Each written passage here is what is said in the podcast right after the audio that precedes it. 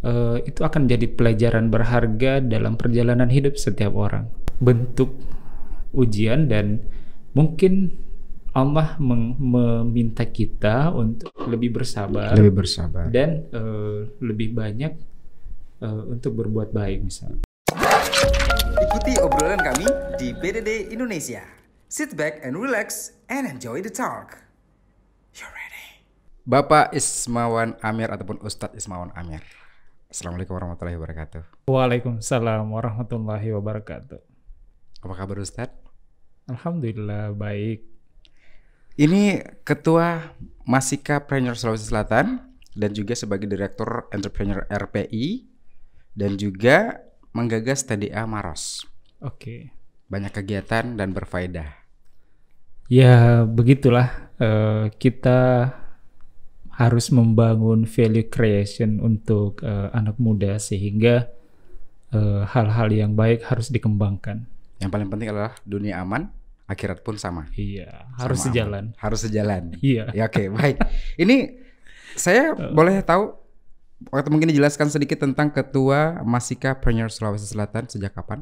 Jadi eh, Masika Preneur itu eh, di Sulawesi Selatan baru dan baru tahun ini kalau Baru tahun ini. Iya. Dan kita langs- baru memulai menggagas Masika Preneur karena perkembangan eh, dunia entrepreneur itu Mhm. sangat penting sehingga kita mencoba mengajak anak-anak muda untuk menjadi bagian dari Masika Preneur.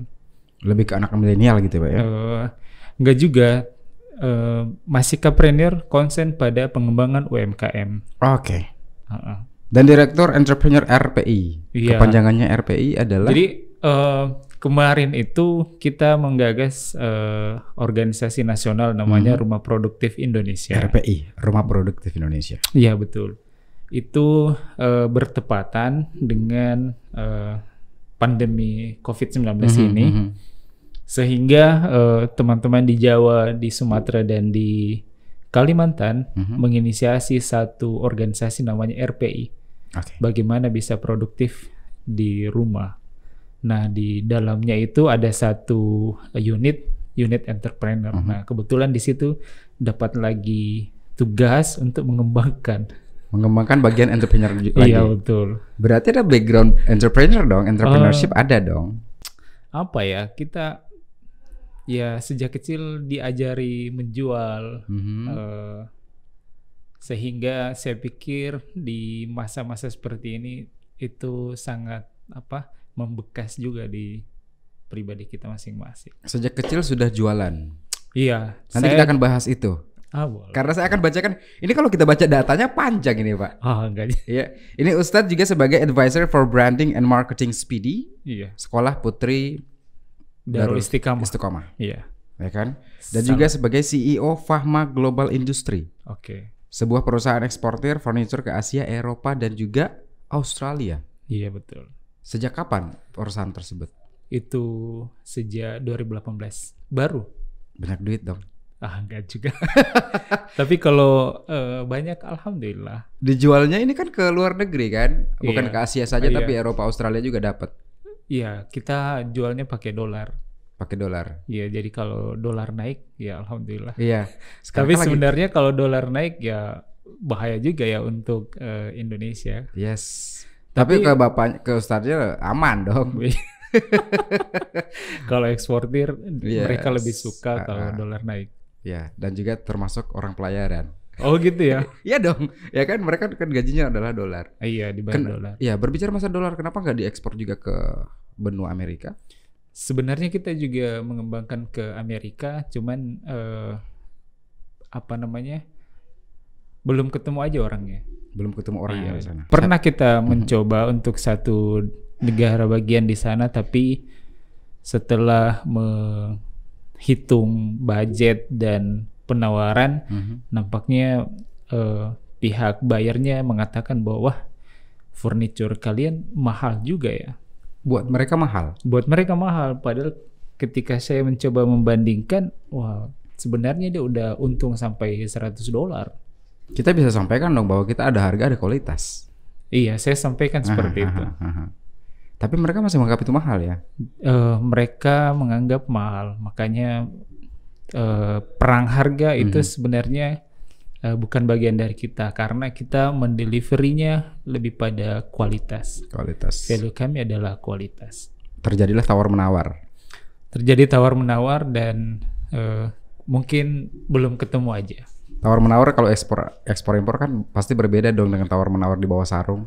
Oh iya, saya harus menjelaskan dalam bahasa Inggris Yes. dan eh, lebih detail menjelaskan bagaimana proses eh, Hmm. Pembuatan dan eh, pengiriman. Jadi Oke. itu dua hal yang sangat penting. Melihat kesuksesan sampai sekarang ya kan dan juga pernah membawakan workshop ya kan bisa bikin brand handled by Mr. Subiakto, digital marketing, X-Team funneling by Dewa Eka Prayoga, kemudian smart business map MAP by Mr. Budisman Pras- Prasdir dari Sari Husada. Iya. Ini banyak sekali kegiatan dan juga pengalamannya. Itu semua guru-guru saya. Jadi tempat kami eh, belajar dan apa yang kami pelajari itu kemudian bisa dimanfaatkan di Sulawesi Selatan. diaplikasikan di situ. Iya, saya membantu teman-teman UKM untuk bisa berkembang gitu. Oke. Ketua Masika Preneur Sulawesi Selatan, Direktur Entrepreneur RPI dan juga menggagas TDA Maros. Ya kan itu kan tiga kegiatan itu kan mungkin bisa dikatakan sejalan ya. Iya. Ada hal-hal positif yang banyak bisa kita terima kita dapatkan dari situ. Tapi apa bisa diatur waktunya? Em, untuk sementara kami membangun sebuah tim. Mhm. Jadi sebenarnya kekuatan organisasi yang kita miliki itu bukan pada personal, Mhm. tetapi tim yang eh, lebih fokus. Walaupun ada tim tapi kan kepala juga harus tetap siap siaga ya. Iya, iya betul. Tetapi eh, ya di situ tantangan terbesar adalah membangun sebuah tim dan bagaimana mengcreate tim tersebut sehingga bisa berkembang. Em, membagi waktu antara pekerjaan dan tim dengan keluarga masih mampu? Saya pikir kita diberi waktu 24 jam untuk bisa eh, beraktivitas dan bisa eh, berkarya saya pikir. Dan dengan keluarga ketika itu berkaitan dengan eh, hal-hal yang baik, Mhm. saya pikir tidak ada masalah. Karena tugas kita sebagai seorang individu itu adalah eh, berdakwah. Berdakwah. Ya, dan dakwah itu banyak macamnya, tidak hanya berdiri Di di atas atas, mimbar. mimbar, tetapi bagaimana mengalirkan kebaikan di semua lini. termasuk pada saat ada lini seperti ini ataupun Iya. organisasi yang di, dikerjakan. Iya benar, termasuk pada saat eh, kita misalnya berorganisasi yang ranahnya adalah pemberdayaan UKM. Mhm. Nah, eh, bagaimana membawa nilai-nilai dakwah ke tempat seperti itu? Jadi dakwah itu bukan hanya di masjid, Mhm. tetapi bagaimana dia bisa membumi di masyarakat Di mana pun. di mana pun berada. Apakah dakwah harus ada ayat atau dalil kita sampaikan? Tidak harus. Tidak harus. Tidak harus. Menyampaikan hal positif pun sudah ber- berupa dakwah gitu ya. Iya, mengajak orang ke kebaikan itu adalah Itu salah dakwah. satu bagian. Oke. Baik, saya ingin ber- berbicara masalah anak ada berapa Ustadz sekarang? Oke, eh, saya kebetulan di Makassar, Mhm. lulus di Universitas Hasanuddin, Mhm. kemudian menikah di eh, pesantren Darul Istiqamah. Menikahnya di sana. Iya. Menikahi dengan Menikah dengan eh, cucu pesantren, pendiri pesantren. Alhamdulillah. Ini berarti berkah yang melimpah gitu ya, Iya, karena dapat jodoh ternyata di situ. Jodohnya di pesantren. Yes. Dan Alhamdulillah eh, kami menikah dan eh, eh, mungkin Tuhan belum membelikan anak. Mhm. Eh, dua kali istri saya harus dioperasi dan mudah-mudahan nanti setelah ini bisa punya anak. Yang paling penting adalah berbuat kebaikan, sabar, ikhtiar, dan pasti akan diberikan jalan sama Allah gitu Ustadz ya. Betul sekali. Ini kayak saya jadi kayak ceramah juga ya Ustadz ya. Kurang dalil aja saya Ustadz. Oh gitu ya.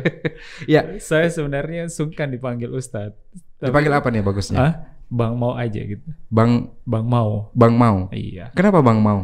Ada sejarahnya dari nama itu? Eh, teman-teman di kampus dulu memanggil saya eh, Bang Mau. Bang Mau. Iya.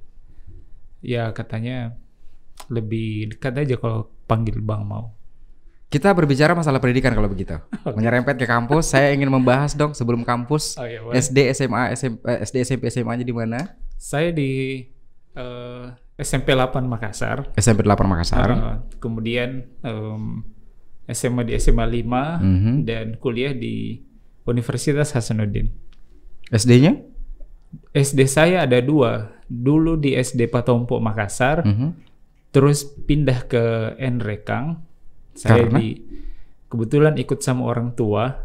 Orang tua pindah dinas. Orang tua saya guru di salah satu desa di Kabupaten Nrekang. Oke. Ah, setelah SMP saya kembali ke Makassar. Mhm. Seperti itu. Di Makassar akhirnya lanjutlah terus sampai di perkuliahan. Iya betul. Dan mengambil jurusan pada saat itu? Saya jurusan IPA. Malah IPA. saya jurusan IPA bukan jurusan manajemen atau ekonomi. That's the problem. Menjadi seorang ketua pemimpin dan sebagainya, tapi jurusannya justru IPA. Oh iya. Semasa kampus s- dulu memang kita diamanahi untuk memimpin eh, sebuah lembaga di Universitas Hasanuddin. Mhm, mhm, Namanya eh, Koran Kampus Identitas. Jadi sejak kuliah mhm, itu kuliah di jurusan eh, kelautan, mhm. tetapi lebih banyak bergaul di sospol, sosial dan politik Oke. kayak gitu. Di situlah belajar untuk berinteraksi, bersosialisasi dengan banyak orang. Iya di situ. Dan passion saya sebenarnya dulu adalah eh, NGO. NGO. Ah, ah, makanya setelah tamat dua tahun bergelut di Jakarta, eh, aktif pada satu NGO yang concern pada pengembangan pulau-pulau terluar. Jadi tugas kami adalah eh, bekerja untuk pemberdayaan masyarakat di pulau-pulau terluar. Kalau kita melihat track record ataupun pengalaman hidup Bang Mau, Iya. ya, ini bisa dikatakan bahwa, wah, tidak ada kerikil sama sekali gitu loh. Proses pasti ada ada hidup susah dong ya. Iya. Pernah merasakan susah gak sih? apa ya bagi saya susah itu eh, susah dan senang itu semua orang pernah merasakan Mhm. dan kalau saya melihat itu adalah sebuah seni ya seni mengelola perasaan aja makanya Oke. ketika kondisi susah saya tetap merasa bahwa itu harus disyukuri Harus disyukuri dan harus dilewati Iya. dengan lapang dada. Betul. Kenapa harus disyukuri? Karena eh, itu akan jadi pelajaran berharga dalam perjalanan hidup setiap orang. Termasuk misalnya perjalanan hidup kami gitu. Perjalanan hidup kami berkeluarga Mhm. yang kemudian eh, anggap apa namanya? Ada ujian. ada ujian dan ditakdirkan oleh Allah Subhanahu wa taala misalnya eh, belum punya anak Mhm. dan eh, dua kali istri saya harus dioperasi. Mhm. sehingga itu menjadi eh, bentuk ujian dan mungkin Allah meminta kita untuk lebih bersabar Lebih bersabar. dan eh, lebih banyak eh, untuk berbuat baik misalnya.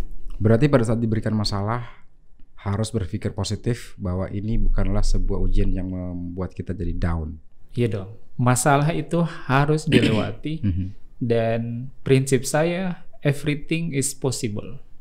Everything is possible. Yes. Dan every problem has a solution. Iya, Itu semua masalah ada solusinya. Tinggal membangun mindset itu di kepala kita ya.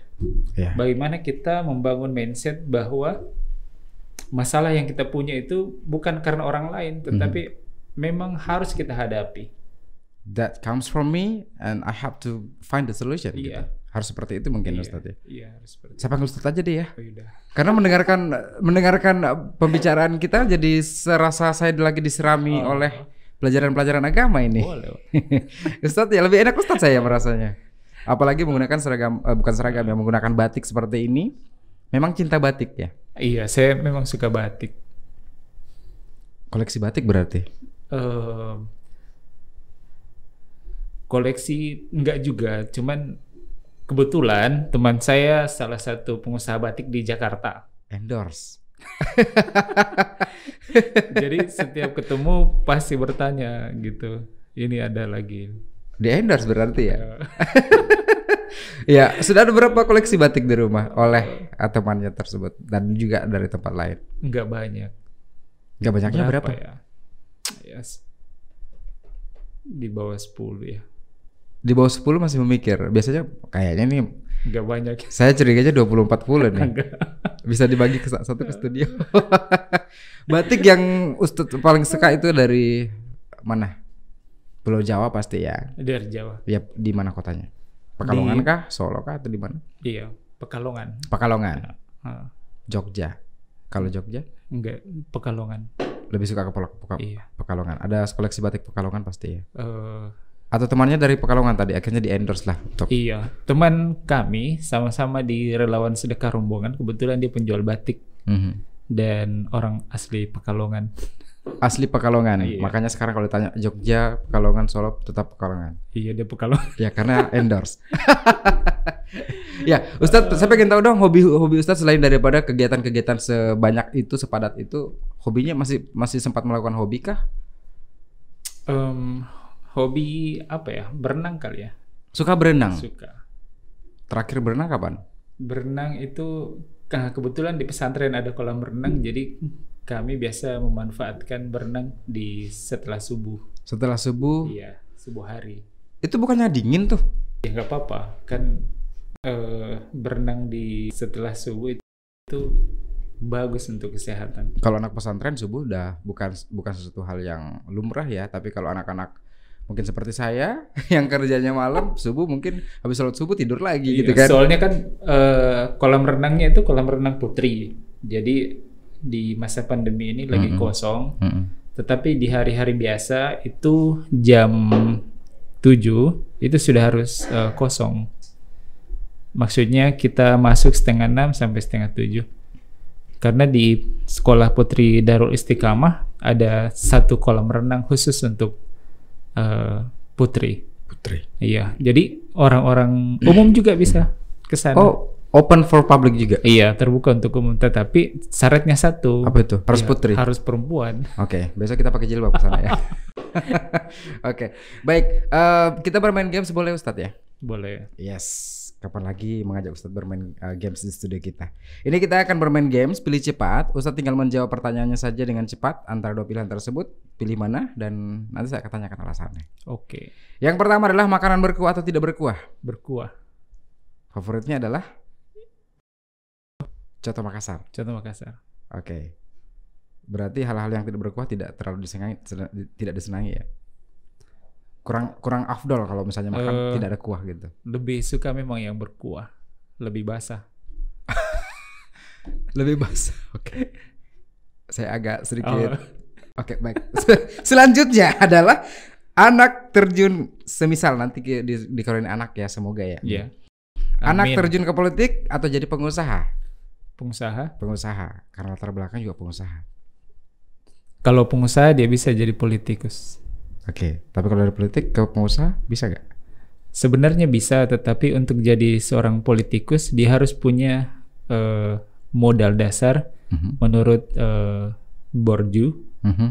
bahwa ada empat yang harus dia miliki. Yang pertama, Eh, modal sosial, oke. modal finansial, modal networking dan satunya apa lagi ya? Modal pengetahuan kali ya. Model pengetahuan, Iya, ilmu. ilmu. Yang yang berikutnya adalah liburan di hotel bareng keluarga, bareng istri, honeymoon setiap hari berarti pada saat ada libur atau di alam terbuka. Biasanya Di- kalau dengan istri ke mana? Di alam terbuka. Lebih suka di alam terbuka. Rekreasi biasa berarti ya. Biasa ke Malino, ke Tompo Bulu Mhm. karena lebih menantang. Habis taping ini kan ke Malino, berarti liburan juga sama istri. Oke, Ustadz, pertanyaan terakhir saya, kalau disuruh milih, pilih nyanyi atau acting? Pilih acting. Kenapa nggak suka nyanyi atau nggak bisa nyanyi? Dulu kita penyanyi nasid, tapi suara saya selalu false gitu. Dikit dong kalau di nasyid lagu yang disukai. Oke, saya minta lagunya yang zaman sekarang atau zaman dulu nih? Zaman dulu siapa ya? Kalau zaman kalau zaman dulu kan ada eh, siapa tuh?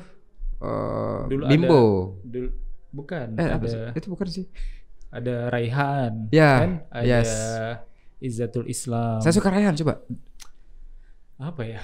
Dikit dong Ustadz. Tapi Nggak berangkat ke Malino nih kita nih. eh, lagunya soal apa ya? Yang ada dakwahnya dalam. Sepohon kayu daunnya rimbun. Lebat. Kok saya, kok justru saya yang hafal liriknya? Lebat bu. Atau yang lain?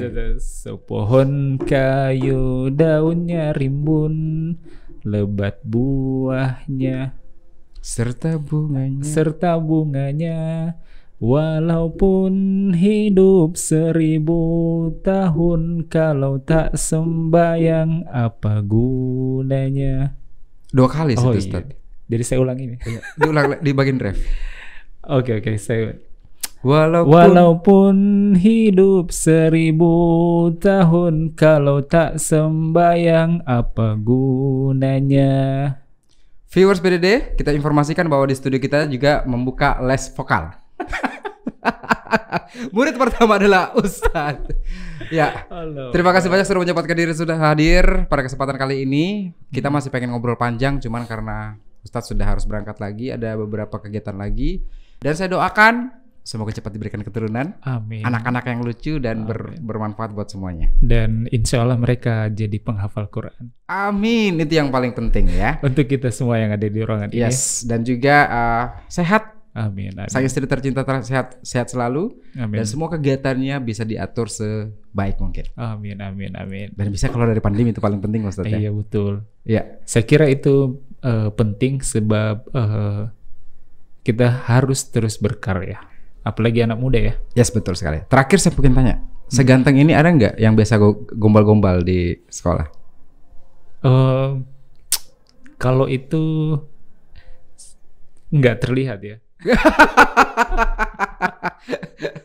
Tapi ganteng luar biasa loh Ustaz. Terima kasih banyak sekali lagi. Beda di Indonesia, pamit mundur. Sampai jumpa. Assalamualaikum warahmatullahi wabarakatuh. Waalaikumsalam warahmatullahi wabarakatuh.